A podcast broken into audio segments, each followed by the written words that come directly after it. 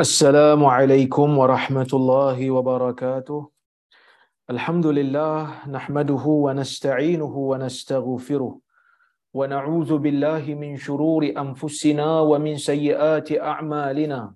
من يهده الله فلا مضل له ومن يضلل فلا هادي له. أشهد أن لا إله إلا الله وحده لا شريك له وأشهد أن محمدا عبده ورسوله. اللهم صل وسلم على محمد وعلى آله وصحبه أجمعين. يا أيها الذين آمنوا اتقوا الله حق تقاته ولا تموتن إلا وأنتم مسلمون. يا أيها الناس اتقوا ربكم الذي خلقكم من نفس واحدة وخلق منها زوجها وبث منهما رجالا كثيرا ونساء. واتقوا الله الذي تساءلون به والأرحام. إن الله كان عليكم رقيبا. يا أيها الذين آمنوا اتقوا الله وقولوا قولا سديدا. يصلح لكم أعمالكم ويغفر لكم ذنوبكم.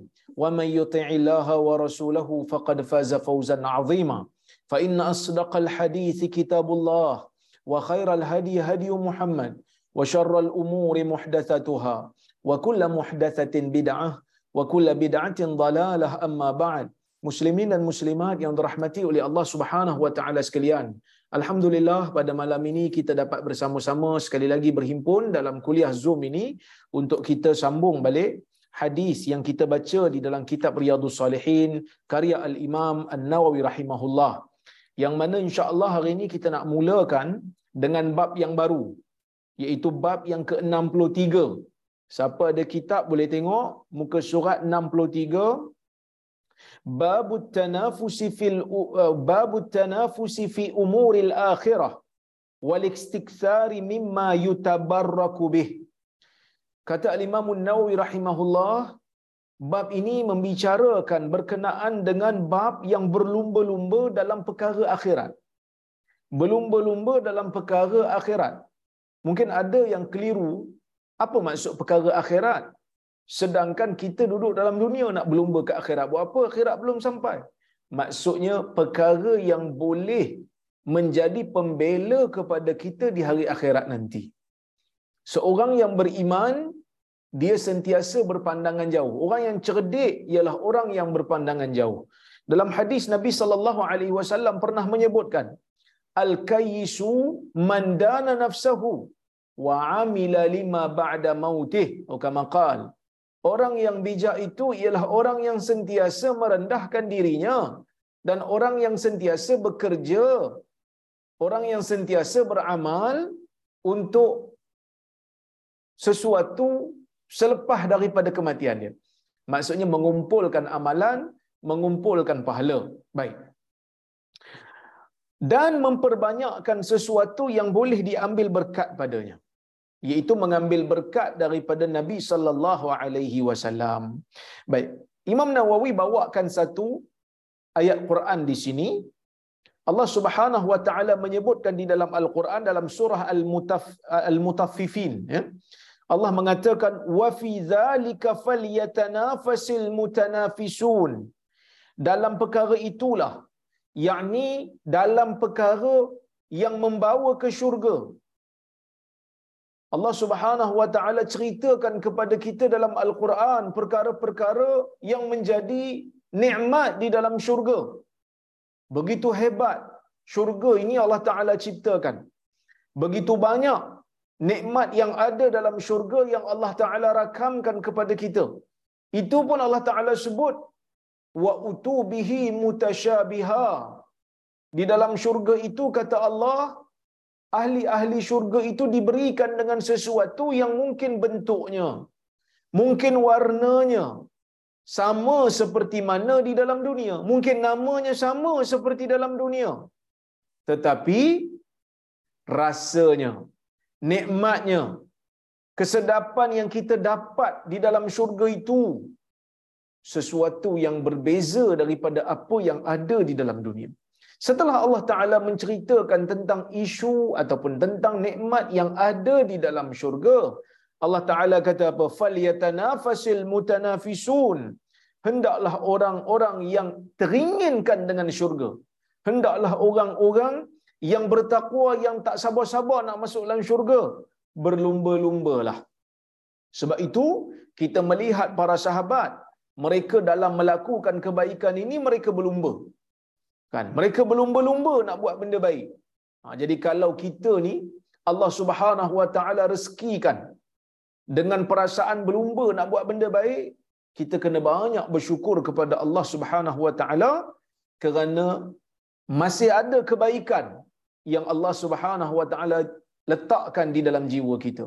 Masih banyak kebaikan yang Allah Taala nak berikan pada kita. Kenapa? Dalam jiwa manusia ni yang menjadi raja yang menjadi uh, orang kata apa pengawal kepada tindakan kita kepada perkataan kita ialah jantung. Yang mana dalam jantung itulah terletaknya niat. Dalam jantung tu terletaknya niat. Dalam jantung tu terletaknya terletaknya kasat kata kata orang Arab. Kehendak. Maka jantung kena jadi baik. Jadi bila jantung kita jadi baik niat kita akan jadi baik maka kita akan berlumba dalam perkara kebaikan. Okey, kita tengok hadis yang Imam Nawawi bawakan iaitu hadis yang pertama dalam bab nombor 63 ni dan hadis yang ke-569. Kata al-Imam Nawawi rahimahullah wa an Sahal ibni Sa'd radhiyallahu anhu anna Rasulullah sallallahu alaihi wasallam utiya bi sharabin fashariba minhu وعن يمينه غلام وعن يساره الأشياخ. فقال للغلام أتأذن لي أن أعطي هؤلاء؟ فقال الغلام لا والله لا لا والله يا رسول الله لا أوثر بنصيب منك أحدا. فتله رسول الله صلى الله عليه وسلم في يده. متفق عليه. Hadis riwayat al-Imam al-Bukhari dan Muslim yang bermaksud daripada Sahal bin Sa'ad radhiyallahu anhu sesungguhnya Rasulullah sallallahu alaihi wasallam pada satu ketika diberikan dengan satu bekas minuman Nabi tengah duduk dengan sahabat dia tiba-tiba Nabi diberikan dengan minuman. Fashariba minhu lalu Nabi sallallahu alaihi wasallam ni pun minum minuman tu. Nabi minumlah minuman tu. Tapi nak katanya orang Arab zaman dulu ni kebanyakan mereka ini berkongsi. Bekas makanan mereka berkongsi, makan dalam talam. Begitu juga minuman mereka juga kalau tak cukup gelas mereka akan berkongsi. Fashariba minhu Nabi minum dalam bekas minum tu. Tapi ada lebih lah pasal apa ada lebih? Sebab orang lain pun nak minum juga. Kan? Orang lain pun nak minum juga.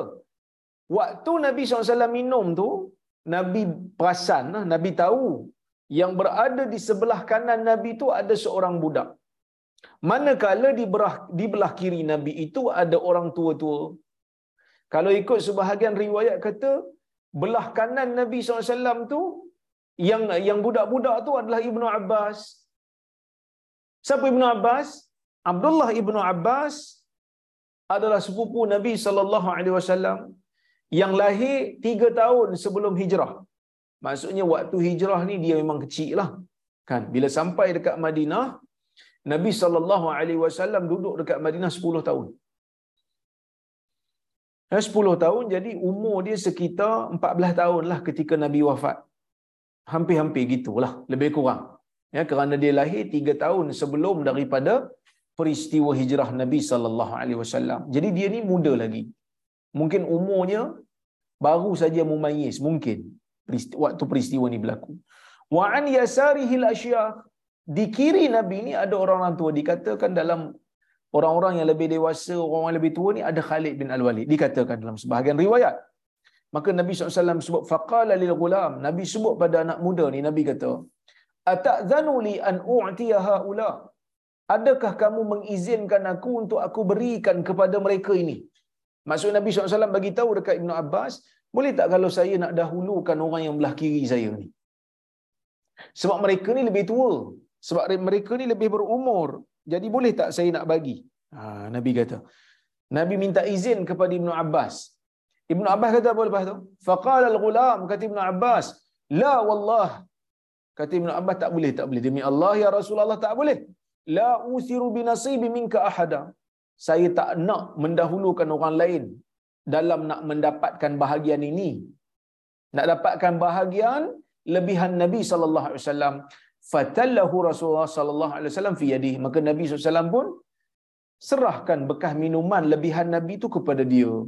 Okey, apa uh, faedah yang kita boleh ambil daripada hadis ni? Yang pertama sekali, dalam perkara-perkara yang baik, Nabi SAW memang suka mendahulukan yang belah kanan. Oleh kerana budak ni, ataupun Ibn Abbas ni duduk belah kanan Nabi SAW, maka Nabi dahulukan dia. Nabi kena dahulukan dia. Sunat dahulukan dia. Tapi, Nabi kata, yang ni belah kanan tapi muda, yang ni belah kiri orang tua-tua. Patutnya orang tua-tua dulu tapi dia orang duduk belah kiri. Kan? Jadi Nabi minta izin. Begitulah beradabnya Nabi SAW dalam nak memberi, mengambil hak orang lain ke, untuk diserahkan kepada orang lain, Nabi tak buat pandai lah. Nabi tak buat-buat pandai. Nabi bertanya dahulu. Supaya ya tidak menimbulkan rasa tak puas hati pada orang yang muda ni. Kerana itu hak dia, duduk belah kanan, paling kanan dengan Nabi dia betul dapat. Dan dalam Islam ni memang suka mendahulukan yang kanan. Waktu saya duduk di Jordan dulu tuan-tuan, memang orang Arab ni dalam bab ni bagus boleh puji. Iaitu mendahulukan yang kanan. Sehingga kan nak keluar daripada lift, nak masuk lift, nak keluar lift dekat pasar raya pun dia akan dahulukan yang kanan. Kalau kita belah kanan dia dia akan kata tafadhal. Sedangkan dia tunggu dulu. Dia akan kata tafadhal. Dia akan kata naik naik. Kita kata engkau lah naik lu kau tunggu dulu. Dia kata la yamin yamin. Kanan dulu, kanan dulu. Ha, maksudnya mendahulukan yang kanan dalam perkara yang baik itu adalah satu tuntutan. Seperti mana?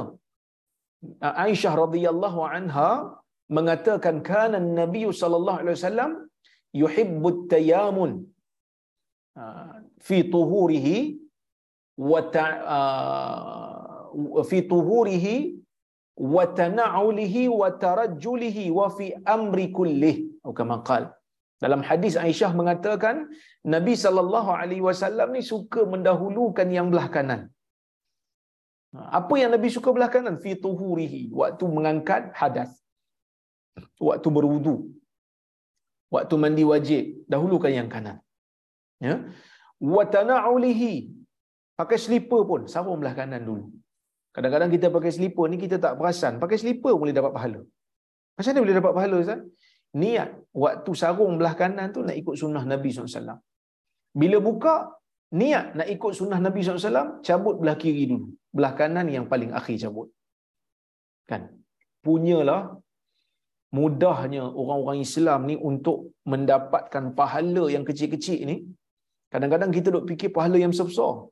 Tapi pahala yang kecil-kecil ni, waktu masuk toilet pun kita boleh dapat pahala bismik ah, apa? Allahumma inni a'udzubika minal khubusi wal khaba'ith. Sebelum masuk toilet baca doa ni masuk.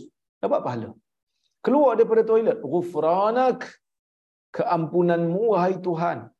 Pun dapat pahala kan? Sebelum nak buang air dalam toilet tu sebelum nak buang air cek air dulu ada tak ada? Kalau air air tu memang dah dalam kolah nampak tak apalah. Tapi kalau air tu dalam pipe cek dulu. Kenapa cek dulu? Kerana Nabi sallallahu alaihi wasallam sebelum buang air Nabi akan pastikan benda untuk Nabi istinjak tu ada. Nak bagi tahu kat kita apa dia? Nabi suruh kita ni beringat sebelum membuang. Takut-takut kita tak cek air ada ke tak ada, kita dah buang dulu. Kan? Periuk api dah keluar dah. Tiba-tiba bila nak basuh, tak boleh cuci periuk api yang ada tu. Kan dia jenuh, terlambak aja kat situ. Jadi kita tak mahu berlaku benda tu. Marilah sama-sama kita mengamalkan sunnah Nabi sallallahu alaihi wasallam dalam perkara-perkara seharian kita. Mudah-mudahan kita mengutip pahala daripada amalan-amalan yang kecil ni. Amalan yang kecil ni akan digandakan oleh Allah Subhanahu Wa Taala menjadi besar juga akhirnya. Kan? Menjadi besar juga akhir. Tambahan pula, kalau kita menjadi contoh pada orang lain, orang lain tengok kita buat, orang tanya pula, kenapa buat macam ni? Kita kata ni sunnah Nabi SAW. Dia pun follow kita. Anak dia follow kita. Anak dia follow pula bapak dia. Cucu dia follow pula. Ha, begitu. Sehingga benda tu menjadi berantai. Alangkah gembiranya dan alangkah bahagianya kalau kita ni dapat menjadi contoh panutan dalam perkara-perkara kebaikan walaupun kecil. Seperti mana yang saya sebut dalam kuliah-kuliah sebelum ni, amalan-amalan yang kecil ni jangan sekali-kali rasa ia lekeh. Walaupun hanya dengan sarung selipar saja. Sarung selipar belah kanan kecil. Tapi kita ajar. Makan dengan tangan kanan, minum dengan tangan kanan, benda kecil. Ya. Tapi kita berjaya, kalau kita berjaya ajar umat benda-benda kecil dan kita menjadi ikutan mereka, maka ia menjadi satu perkara yang sangat-sangat baik. Ia menjadi satu perkara yang sangat-sangat bagus kerana selagi mana orang mengamalkannya, maka selagi itu kita akan dapat pahala. Okey. Itu yang ke, itu yang pertamalah Nabi SAW suka belah kanan. Cuma ada waktu Nabi mendahulukan belah kiri. Apa dia? Wa ma fihi min adha. Kata Aisyah dalam riwayat, dalam riwayat hadis, Nabi akan mendahulukan yang kiri kalau benda tu benda yang tak baik, benda yang kotor. Contohnya macam istinja. Nabi SAW istinja dengan tangan kiri. Dan faedah yang kedua yang kita boleh ambil daripada hadis ni adalah kita disuruh untuk menghormati manusia walaupun manusia itu budak mumayyiz. Walaupun budak mumayyiz tapi tetap kita disuruh untuk menghormati dia. Hormat ni maksudnya jangan langgar hak dia kalau memang dia layak dapat bagilah. Kan? Jangan kita pergi uh, langgar aja. Budak-budak contohlah kan, budak-budak dah dapat seat duduk di tempat yang elok di dalam masjid sebab dia datang awal. Kita pula pergi halau dia ke belakang, tak boleh. Kerana kita dah dikira menzalimi hak dia. Ha, itulah Islam menjaga kebajikan budak-budak. Bukan hanya orang tua dijaga, bukan hanya orang muda dijaga, budak-budak pun ada hak yang dipelihara. Okey. Kemudian di dalam Islam ni juga ada hak yang dipanggil sebagai hak dhiyafah iaitu memuliakan tetamu dengan memberi mereka makan dan minum. Kata uh, Syekh Mustafa Bugha dalam kitab dia Nuzhatul Muttaqin syarah kepada Riyadus Salihin dia mengatakan afadal hadis hirs as-sahabah ridwanullahi alaihim ala ma yanfa'uhum wa ma wa minha tabarrukuhum bi atharih Hadis ini menunjukkan apa dia? Menunjukkan kesungguhan sahabat radhiyallahu anhum untuk mendapatkan sesuatu yang memanfaatkan mereka, sesuatu yang memberi manfaat kepada mereka di hari akhirat. Antaranya adalah mereka mengambil berkat daripada bekas-bekas Nabi sallallahu alaihi wasallam. Sebab itu kita tengok dalam hadis yang lain ketika mana Nabi mengambil wudu, lebihan air wudu tu sahabat akan berebut eh, untuk mengambil berkat daripadanya. Ludah Nabi SAW pun dijadikan berkat oleh para sahabat sehingga ada yang sembuh daripada penyakit dengan mukjizat air liur Nabi sallallahu alaihi wasallam. Ha, tapi keberkatan selain daripada Nabi SAW kita telah pun hurai dalam kuliah selasa yang lepas ulama berbeza pendapat. Boleh ke tak boleh ambil keberkatan daripada orang saleh? Ambil keberkatan daripada orang saleh dalam bentuk doa yang ni sepakat kita jumpa orang saleh kita kata syekh tolong doa untuk saya syekh orang saleh syekh tolong tahnik anak saya saya ambil doa untuk anak saya syekh orang saleh boleh kadang-kadang orang datang jumpa saya bawa anak dia kata Ah, Dr. Rora tolong tahnik anak saya. Saya kata saya bukan orang saleh. Pergi cari orang saleh. Dia kata saya tak ada ni orang saleh saya tak jumpa. Yang saya nampak ni Dr. Rora je lah. Saya pun tengok. Macam kesian saya bagilah. Walaupun saya ni bukan orang saleh. Kan? Kadang-kadang mulut saya ni laser juga kan. Takut-takut juga kita pun kan. Tapi dia kata tak tak jumpa orang saleh maka kita buatlah. Kita kita bantu. Tapi doa orang saleh untuk kita mengambil berkat doa orang saleh boleh. Jumpa orang saleh minta doa. Syekh doakan saya, Syekh. Doakan saya kebaikan dunia dan akhirat. Kan? Jadi, mudah-mudahan Allah Ta'ala kabulkan doa dia dan kita mendapatkan ha, ke, ke, kelebihan di situ. Manakala mengambil berkat daripada orang saleh dari sudut mengambil berkat daripada air lebihannya, lebihan makanannya, ya, daripada pakaiannya, yang ni ulama berbeza pendapat. Sebahagian ulama mengatakan dibenarkan. Ha, sebagai ulama kata boleh. Apa alasan mereka? Mereka gunakan hadiah di Nabi inilah. Oleh kerana sahabat ambil berkat daripada Nabi, maka Nabi tu orang soleh, maka orang soleh pun dapat juga. Tetapi pandangan muhaqqiqin, pandangan yang tepat bagi saya lah di kalangan para ulama ialah orang saleh ni hanya sekadar doa sajalah. Kenapa? Kerana manusia yang paling saleh setelah daripada Nabi SAW di kalangan umat ini adalah Abu Bakar. Tetapi tidak ada di dalam riwayat para sahabat berebut minum air lebihan Abu Bakar ataupun makanan Abu Bakar. Tak ada. Yang ada cuma Nabi wasallam saja. Oleh kerana itu kekal kepada Nabi sajalah benda yang tabarruk-tabarruk ni. Sagi orang kata saya tak terima tabarruk pula. Kita terima tabarruk. Cuma tabarruk untuk Nabi wasallam saja. Habis tu ustaz kenapa sebelum ni ada yang kecoh sebab orang mengambil berkat daripada tapak kaki Nabi tu bekas tapak kaki Nabi. Kita kata kalau bekas tapak kaki Nabi tu betul, kita tak ada masalah untuk orang ambil berkat. Tapi masalahnya adalah tapak kaki Nabi ni ada banyak versi. Ada satu versi bulat-bulat kaki Nabi. Ada satu versi lonjong kaki Nabi. Kata orang Perak lonjong. Saya tak tahu lah mungkin orang apa Kuala Lumpur dia panggil lain kot. Panjang dah macam kaki robot. Kita tapak kaki kita kalau letak atas simen, tapak kaki kita ditakkan flat. Dia ada ada kawasan yang terangkat sikit kerana tapak kaki manusia kan. Tapi bila kita tengok tapak kaki yang didakwa tapak kaki Nabi tu tak macam tapak kaki manusia yang normal. Seolah-olah macam kaki robot pula. Maka sebab itu, kita bukan menafikan pensyariatan mengambil berkat daripada bekas Nabi. Tetapi, kita mempersoalkan, betul ke barang-barang yang didakwa itu milik Nabi? Kerana setakat yang kita tahu, tidak ada ah, barang-barang tinggalan Nabi SAW ah, yang sampai kepada kita pada hari ini. Sebab apa tak ada? Kerana zaman kita dengan zaman Nabi dah terlalu jauh dah. Ribuan tahun dah. Tapi ada orang dakwa yang ni rambut Nabi dan sebagainya. Kita kata kena bawa bukti lah. Kan? Kena bawa bukti. Yang mana? Betul ke tidak? Itu Nabi punya. Bukan hanya sekadar ada sanat. Kena cek sanat tu betul ke tak? Kerana sebahagian daripada barang tinggalan Nabi SAW pernah terbakar disebabkan oleh kerana mimbar Nabi SAW pernah di panah peti. Itu satu. Yang keduanya, masa itu terlalu jauh menyebabkan ada barang-barang Nabi SAW yang hilang. Begitu juga ada di kalangan sahabat yang bawa barang-barang Nabi ni, janggut Nabi-nya, ya, ah, bekah makanan Nabi, baju Nabi, banyak yang para sahabat ni ambil dan mereka tanam bersama dengan mereka, mereka wasiatkan.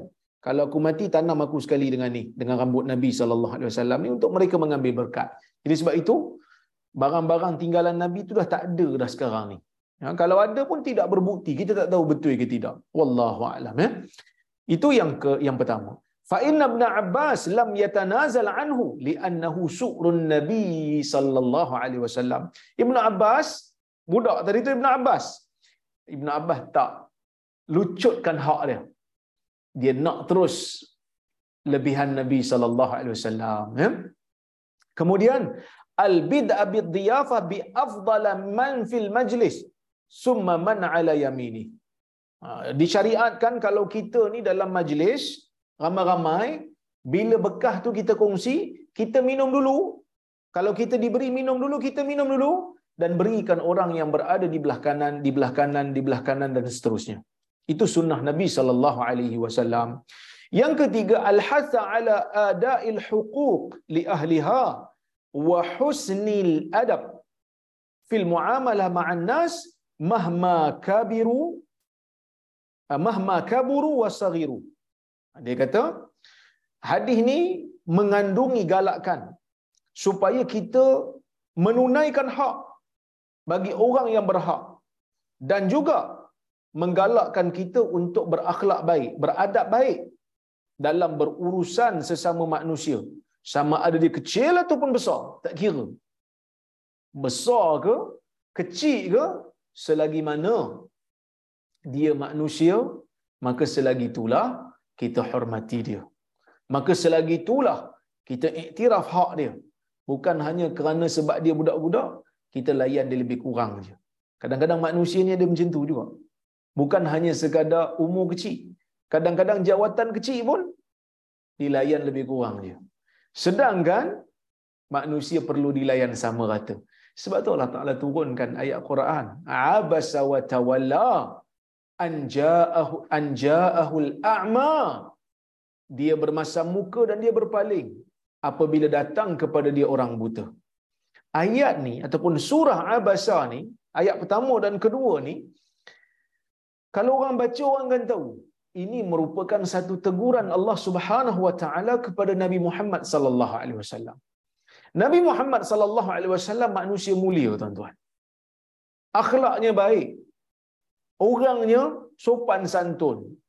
Tapi dalam ayat ni Allah Taala tegur. Allah Taala kata dia bermasam muka dan berpaling bila orang buta datang kat dia. Kenapa? Kalau kita baca dalam sirah Nabi SAW pada ketika datangnya orang buta yang bernama Ibn Umi Maktum, Nabi sedang bercakap dengan orang-orang besar Quraisy. Nabi sedang berurusan dakwah dengan orang-orang Quraisy. Tiba-tiba datang seorang buta. Dia mana nampak? Dia buta. Dia tak nampak.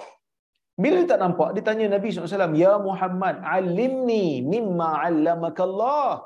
Ya Muhammad, tolong ajar saya apa yang Allah ajar kamu, wahai Muhammad. Dia datang tu dia nak belajar tentang agama.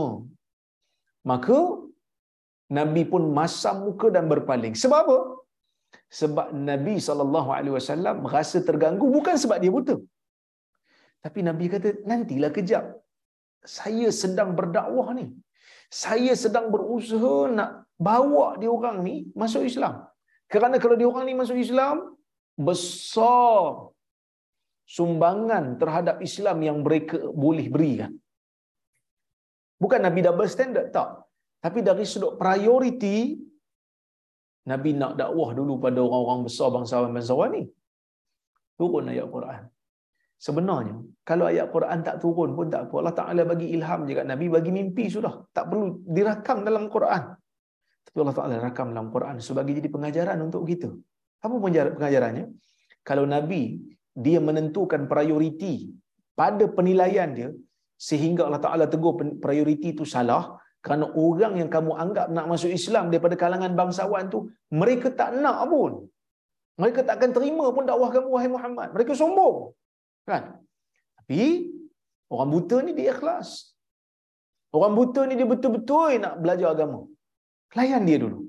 Dan ia menjadikan kita ni ter orang kata apa terambil manfaat ataupun kita kata terfikir pada diri kalau Nabi SAW ditegur, walaupun dari sudut logiknya macam betul, sehingga Allah Ta'ala tegur dia sebab Nabi tak tahu benda gaib. Nabi ingat mereka nak masuk Islam ni orang bangsawan ni. Nasihat kepada kita secara langsung. Jangan dalam dakwah ini, kita mengabaikan mana-mana manusia. Jangan dalam dakwah ini, kita layan orang double standard. Apa dia? Kalau dia ni uh, orang biasa-biasa je, maka kita layan pun macam biasa-biasa. Tapi kalau kita tahu dia VIP, maka layanan kita pun macam VIP. Tak betul tu. Kerana manusia ni sama saja. Di sisi Allah, manusia ni sama. Ha, mungkin di sisi Allah, orang yang miskin yang kita anggap miskin, orang yang hina yang kita anggap tak ada kedudukan, lebih bernilai dan lebih mulia di sisi Allah dan lebih terkenal di sisi Allah berbanding kita ni. Sebab tu saya selalu pesan pada tuan-tuan, pada diri saya lah, saya ingatkan diri saya dan saya cerita pada tuan-tuan. Kadang-kadang orang yang duduk di depan kamera berkuliah, berceramah, tak semestinya orang tu merupakan orang yang paling ikhlas sekali. Kenapa? Kerana berkemungkinan dia ditimpa penyakit riak, dia ditimpa penyakit ujub, yang mana riak dan ujub ni boleh datang dan mengganggu jiwa kita. Kan nampak pakai kepiah putih, tiba-tiba orang bagi pujian pula, eh baguslah, kita pula susah nak jaga jiwa tuan-tuan. Saya ni selalu duk mikir seorang-seorang, eh adakah pahala bila aku buat kerja dakwah ni? Takut-takut terkena penyakit riak. Takut-takut terkena penyakit ujub. Takut-takut terkena penyakit tak ikhlas. Takut-takut terlayan orang tak sama Tengok pula pada statusnya. Pada pangkatnya. Subhanallah, ini merupakan perkara yang paling-paling sangat-sangat menakutkan. Moga Allah Subhanahu wa taala pelihara saya daripada penyakit-penyakit yang seperti ini. Ya. Baik. Ini merupakan satu peringatan. Budak ke, orang biasa ke, orang VIP ke, mereka adalah manusia yang perlu dilayan selayaknya. Baik. Kemudian yang keempat, ya, yang keempat istihbaba tauqiril kibar wa inzalan wa inzalin nas manazilahum fil fadl wal karamah. Digalakkan untuk kita menghormati orang-orang yang lebih dewasa. Ha, bukanlah makna bila kita kata budak tu ada hak maka orang dewasa pun kita buat tak peduli. Tak juga. Laisa minna nabi kata. Bukanlah daripada kalangan kami. Man la yarham kabirana uh, man lam yuqir kabirana wala ya, laisa minna ma la yarham saghirana walam yuqir kabirana. Yang bermaksud bukanlah kama yang bermaksud bukanlah daripada kalangan kami orang-orang yang tidak menghormati orang-orang yang dewasa orang-orang tua di kalangan kami ya. Dan orang yang tidak menghormati orang-orang muda di kalangan kami. Uh, tidak mengasihi. Uh, tidak mengasihi orang yang muda uh, daripada kalangan kami.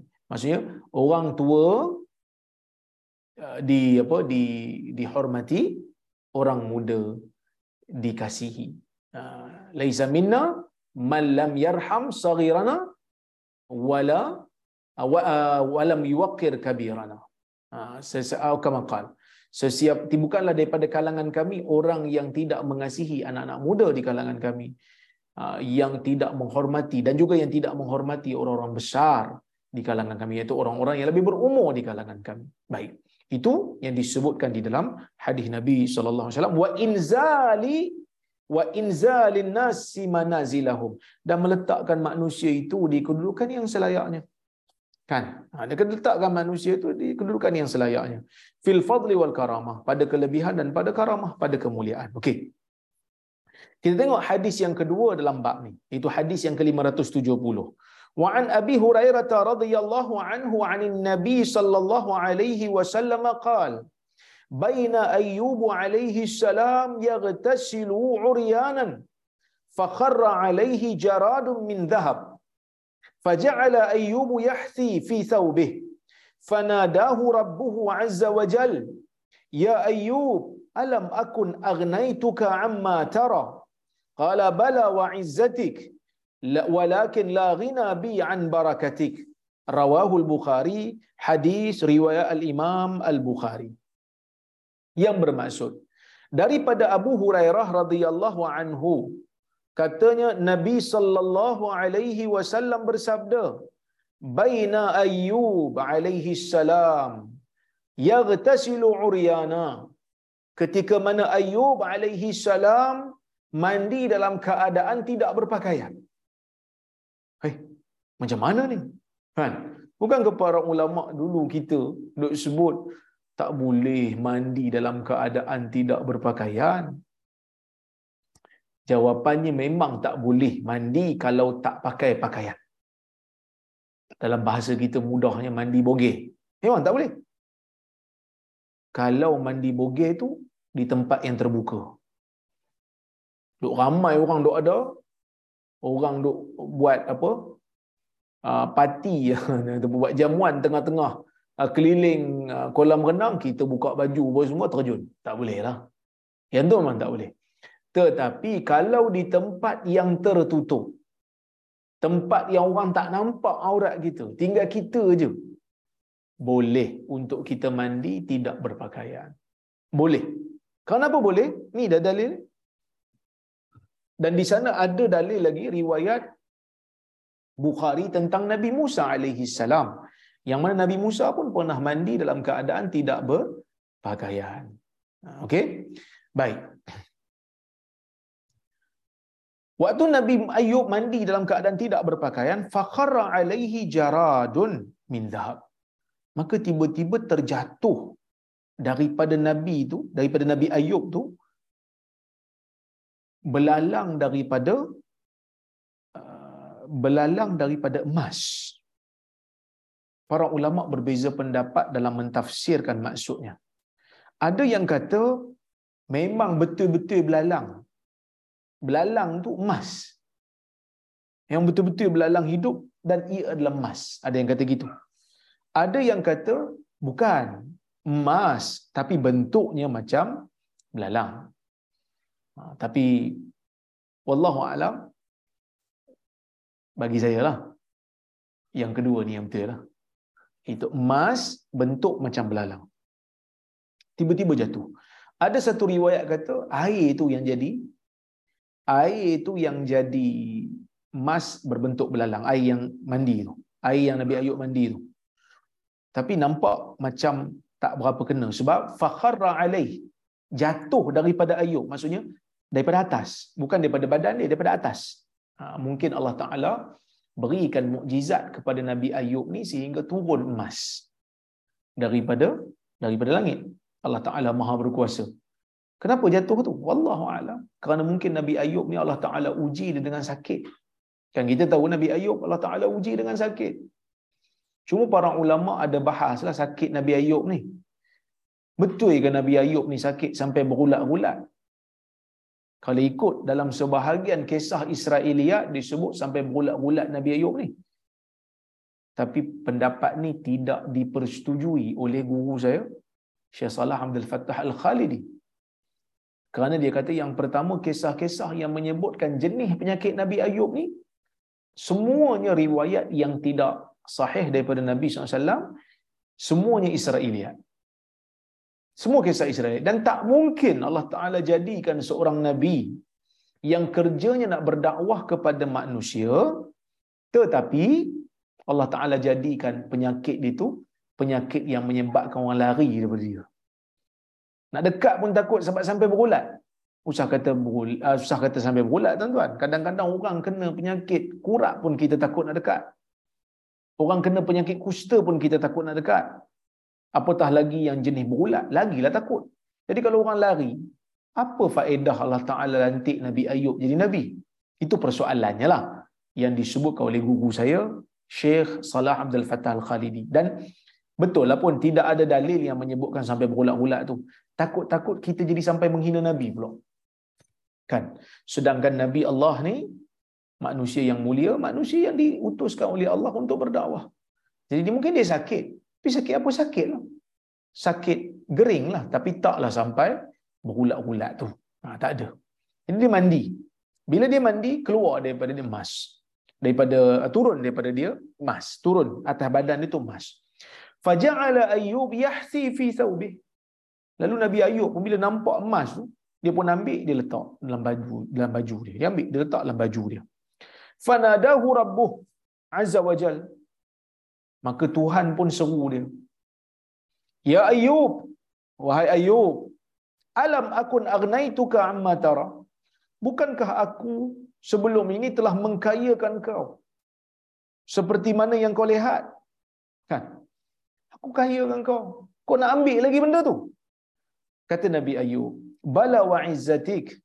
Benar wahai tuhan demi keagunganmu.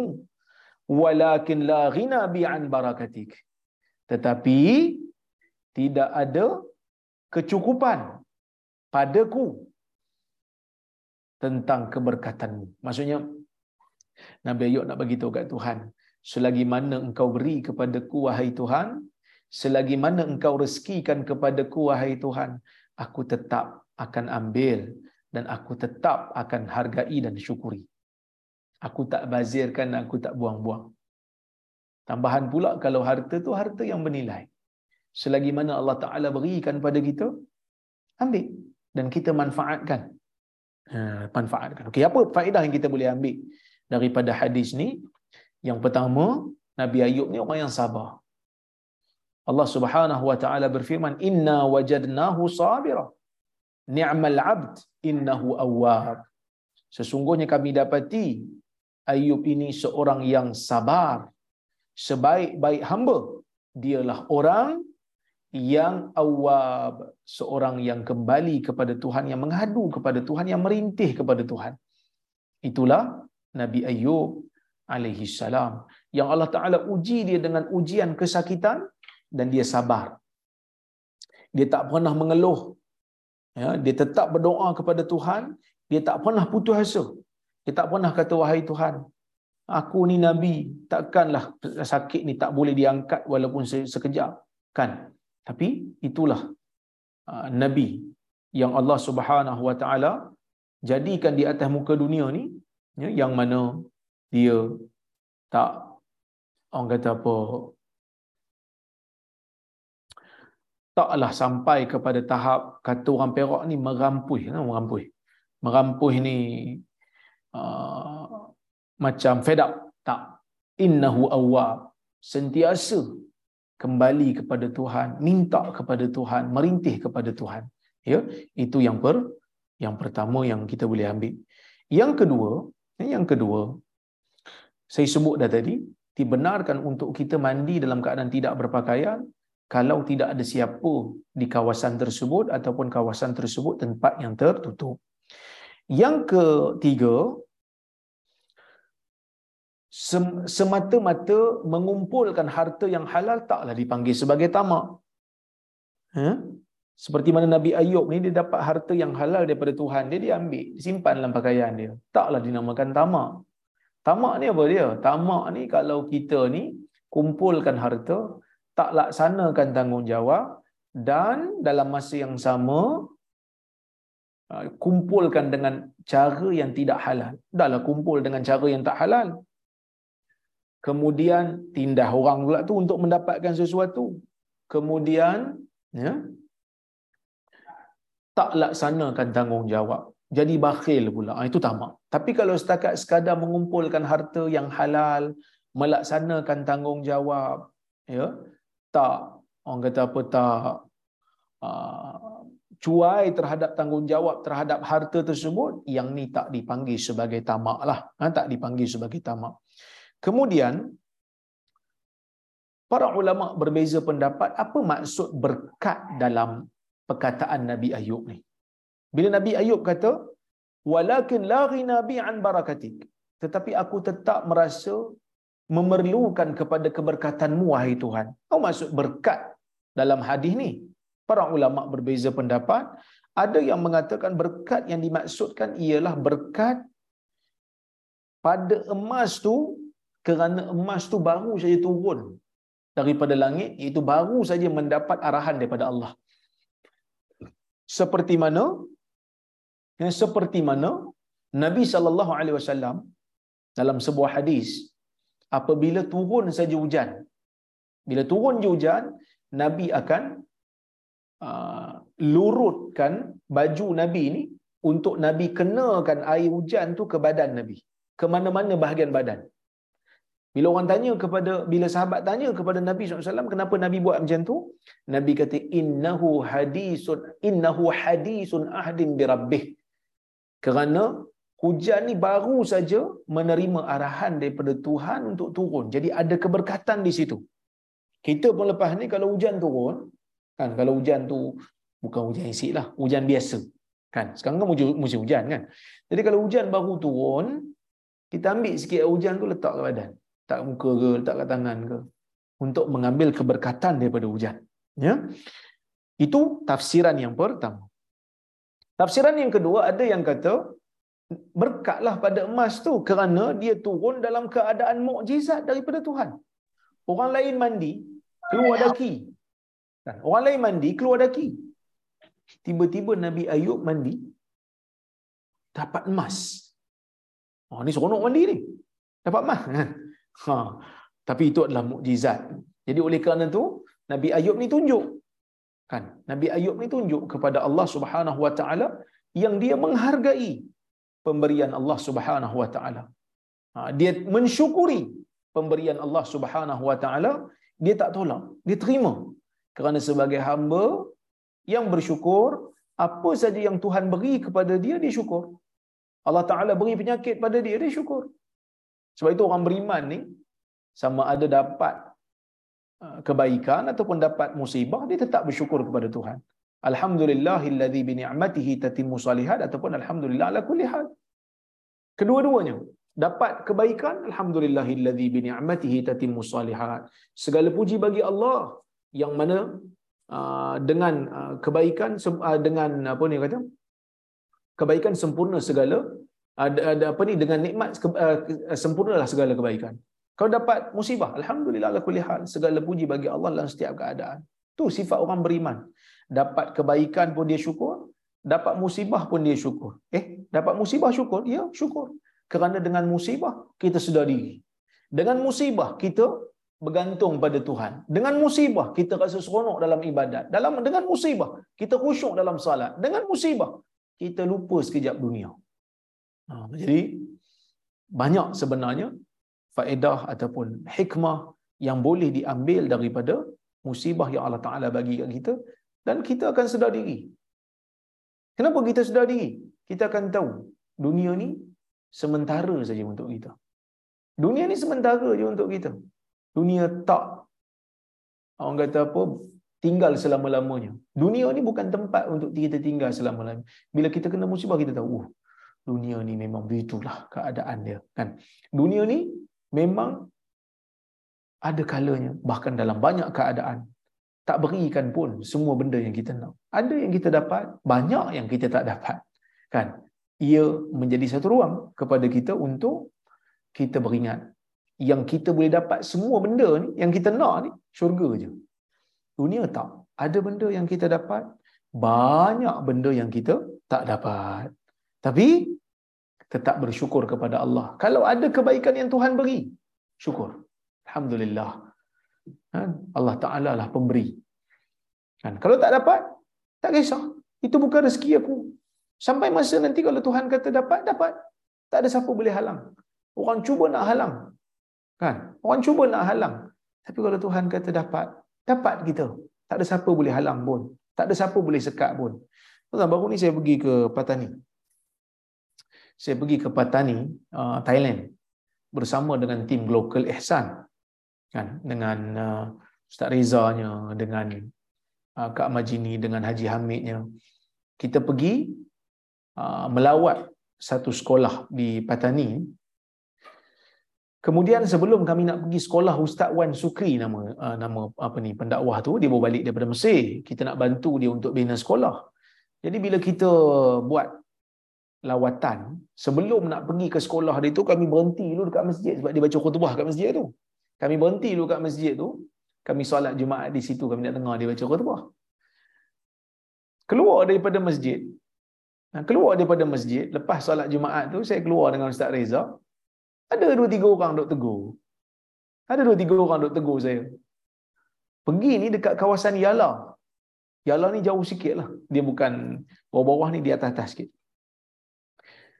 jadi bila lalu dekat masjid tu dia tegur saya dia tak gambar dengan saya.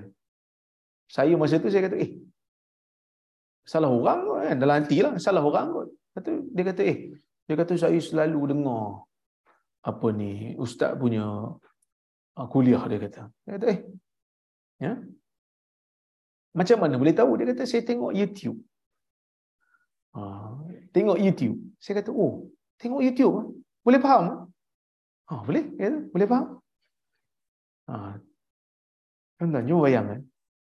Punya jauh pun. Kan? Dia kata dia, dia ikut follow saya lama dah. Kan? Saya pergi Riau 2019. Duduk di masjid salat. Salat isyak. Berjemaah di masjid. Dengan jemaah waria. Datang juga kat saya.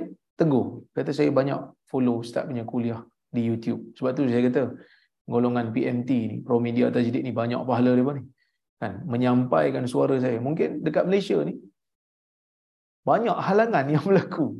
Tapi orang tak boleh sekat suara kita. Duduk dalam bilik ni pun, kan, duduk dalam bilik ni pun still Allah Taala boleh takdirkan suara tu sampai.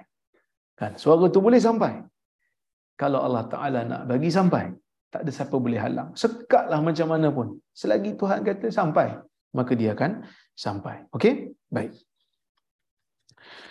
Uh, bila Allah Subhanahu Wa Taala kata kepada Ayub, "Alam akun agnaituka amma tara?" Bukankah aku telah kayakan kamu wahai Ayub?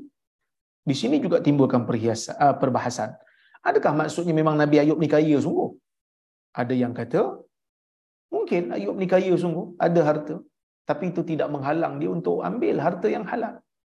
Tetapi, boleh jadi juga Ayub taklah kaya. Cuma dia kaya dari sudut jiwanya kaya. Tuhan jadikan jiwanya kaya. Seperti mana sabda Nabi sallallahu alaihi wasallam, "Laisal ghina an kasratil 'aradi, walakinnal ghina ghinan nafsi." Bukanlah kaya itu dengan banyaknya harta, tetapi kaya itu dengan uh, ghinan nafsi, dengan kayanya jiwa. Kaya jiwa ni maksudnya tak kaya pada harta benda, tapi dia still boleh jadi pemurah. Dia still boleh uh, memberikan manfaat pada orang lain. Ya, wallahu taala a'lamu bisawab. Mudah-mudahan ada manfaat kuliah yang saya sampaikan pada malam ini. Saya tengok kalau kalau ada soalan saya jawab dulu eh sebab tuan saya sebenarnya dalam perjalanan ni kan saya berhenti sekejap dekat studio Pro Media Tajdid ni uh, untuk berkuliah bersama dengan tuan-tuan. Saya dalam perjalanan nak pergi ke Kuala Lumpur insya-Allah kerana esok ada ada sedikit program di Kuala Lumpur eh. Baik, saya tengok dulu kalau ada. Assalamualaikum Prof. Waalaikumsalam. Setinggi-tinggi tahniah Prof atas pelantikan sebagai profesor penuh. Oh, terima kasih banyak. Terima kasih banyak. Ini rezeki yang Allah Subhanahu Wa Taala bagi ya. Salam Prof. Setinggi-tinggi tahniah Prof atas pelantikan sebagai profesor penuh. Oh, Masya Allah. Ramai yang tahu ni. Ha? Sekejap je. Sekejap je orang tahu. Eh? Hmm. Assalamualaikum warahmatullahi Waalaikumsalam. Kenakah kita ikut makanan dan pakaian dan bab keduniaan Nabi SAW, adakah ada makanan dan pakaian sunnah? Okey. Soalan ni simple je tapi jawapannya besar. Ya. Dalam bab makanan ni ada makanan yang Nabi sallallahu alaihi wasallam suruh kita makan dengan arahan yang jelas. Contohnya macam Nabi SAW suruh kita makan tujuh biji tamar ajwah. Ataupun dalam hadis yang lain, Nabi SAW menyebutkan tentang madu itu penawar. Nah, yang ni boleh lah. Memang dituntut lah. Walaupun bukanlah satu kewajipan. Tapi bila Nabi dah suruh, maka adalah kebaikan di situ. Dan kalau kita buat, kita dapat pahala sunnah. Sepakat. Tetapi dalam bab-bab lain, makanan-makanan yang Nabi suka dan Nabi tak arahkan kita makan. Contohnya macam Nabi suka makan labu. Nabi suka makan kambing bahagian betis. Adakah kita yang tak suka kambing ni dianggap sebagai tak suka sunnah kalau kita tak makan? Jawapannya tidak. Jawapannya ti tidak. Tapi kalau kita makan, kita jadikan diri kita suka makan. Kerana kita nak bagi sama diri kita dengan Nabi SAW, mengikut pendapat yang tepat di kalangan para ulama, kita akan dapat pahala dari sudut niat kita nak sama dengan Nabi sallallahu alaihi wasallam. Sama juga macam pakaian. Pakaian ni yang Nabi pakai, ada pakaian yang Nabi arahkan kita pakai. Umpamanya, Nabi arahkan kita pakai pakaian ihram. Pakai pakaian ihram waktu ihram. Waktu nak buat umrah, waktu nak buat haji. Laki kena pakai ihram. Perempuan ada dress code dia. So, kena follow. Yang kedua, Nabi SAW ada sebut Allah suka pakaian yang berwarna putih. Ha, yang tu pun dituntut. Nabi suruh kita pakai pakaian yang menutup aurat. Ada yang kita pakai pakaian yang menutup aurat. Itu dituntut. Tapi macam mana fashionnya? Apa warnanya? Itu terpulang.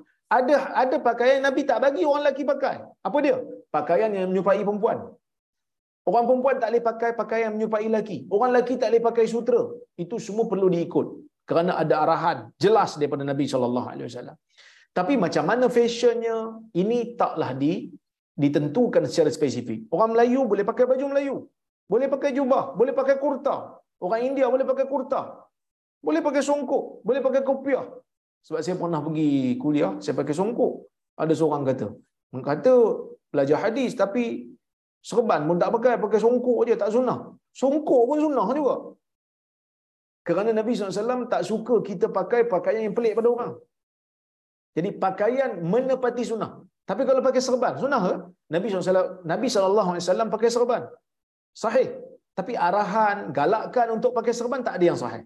Cuma kalau kita pakai serban kerana nak mengikuti Nabi SAW, rindu kita kepada Nabi SAW, kita dapat pahala tahniat tu. Tapi kalau kita pakai kepiah, pakai kepiah ni pun boleh diterima sebagai pakaian yang baik, menepati sunnah Nabi SAW. Okey. Assalamualaikum Ustaz Waalaikumsalam. Makcik nak sampaikan ucapan tahniah dari anak acik junior Ustaz di Sekolah Izzuddin Shah atas pelantikan Ustaz. Terima kasih banyak. Terima kasih banyak. Moga Allah Taala berkati kita semua. Assalamualaikum Ustaz Waalaikumsalam. Adakah benar nyanyian Tala al-Badru alaina dinyanyikan oleh orang Ansar ketika Rasulullah SAW sampai ke Madinah ketika hijrah? Dalam isu ini ada dua pendapat. Ada yang kata uh, nasyid Tala al-Badru alaina dinyanyikan oleh orang Ansar kepada Nabi SAW waktu Nabi sampai ke Madinah waktu hijrah. Ada yang kata nasyid tu disampaikan ataupun dilaungkan oleh orang-orang Ansar ketika Nabi sampai ke Madinah waktu Nabi SAW balik dari daripada peperangan Tabuk. Ada dua pendapat di situ. Wallahu a'lam. Tapi memang adalah kisah tu memang sahih. Assalamualaikum Waalaikumsalam. Hari itu saya ada tanya, jika seorang tu tidur terus lepas salat isyak ketika wuduk masih ada, adakah dikira mendapat sunat berwuduk sebelum tidur? Jazakumullah khair wa antum fazakumullah khair. Ya dapat. Selagi mana kita tidur dalam keadaan tidak berhadas, maka kita dapat kelebihan tu. Jadi kalau memang dah ada wuduk, tak perlu untuk ambil semula dah. Okey? Assalamualaikum Waalaikumsalam. Bagaimana cara mudah untuk didik diri ini ikut sunnah? Ini kerana kita rasa terasing dan orang tengok kita pelik. Ha, kan? Kita rasa macam terasing, orang tengok kita pelik. Waktu buat tu, harapkan pahala daripada Allah. Bukan tengok orang. Kalau kita tengok orang, kita akan demotivated. Betul. Kalau kita tengok orang, kita akan rasa kita pelik pada orang lain. Tapi waktu kita buat tu, niat kita, Ya Allah, aku buat benda ni kerana ni sunnah Nabi-Mu. Ya Allah, aku buat benda ni kerana ni sunnah. Aku nak ikut Nabi sallallahu alaihi wasallam dan kita harap doa pada Allah. Mudah-mudahan dengan apa yang aku buat ni orang tengok pelik betul eh. Tapi ada orang tanya, kenapa kau macam tu? Ruang untuk aku menceritakan kepada dia. Ataupun paling tidak pun aku menjadi pengingat kepada orang yang mungkin lupa tentang sunnah dalam masalah tu. Ha, kan? Jadi niat macam tu. Insya-Allah. Dan jangan dengar apa orang kata. Kadang-kadang ada manusia ni dia suka mengata kat kita. Ada juga manusia dia suka kita, kata kita kat belakang-belakang. Tapi ada jenis manusia, kerja dia menyampaikan kalam yang kita tak dengar, kutuk tentang kita, dia tolong sampai kat kita. Kita tak dengar, tapi dia tolong sampaikan. Saya senang aja. Tuan-tuan, kadang-kadang orang tanya saya, Ustaz, macam mana Ustaz boleh tahan orang duk kata, orang duk kutuk macam-macam, orang duk sebut laknatullah macam-macam. Ni dalam Facebook saya ada seorang, dia sebut laknatullah kat saya. Tapi saya baca, saya senyum je. Kerana bagi saya, Allah Subhanahu Wa Taala nak bagi pahala kat kita dalam keadaan kita tak buat apa-apa. Orang kutuk kita, orang maki kita, orang fitnah kita. Pahala free. Pahala free untuk kita. Selagi mana kita buat benda yang betul, selagi mana kita tak maki orang, selagi mana kita menyebarkan perkara yang sunnah, orang nak maki kita, orang nak kutuk kita, orang nak buat apa pun kat kita, syukur pada Allah. Ia adalah pahala yang free insya-Allah bila sampai ke negeri akhirat nanti. Pegang tu je. Kita hidup kerana Allah, kita hidup untuk ibadah. Kita bukan hidup untuk mendapatkan pujian orang. Kita bukan hidup untuk mendapatkan sanjungan orang. Kerana kalau kita hidup untuk mendapatkan sanjungan orang, kita hidup untuk dapatkan pujian orang, takkan boleh. Seperti mana kata Imam Syafi'i rahimahullah, ridha nas ghayatun la tudrak. Ridha manusia adalah satu ah, kita panggil satu matlamat yang tidak akan dapat untuk dicapai. Akan ada orang tak puas hati dengan kita. Akan ada. InsyaAllah kita kuatkan semangat. Jangan dengar orang kata apa.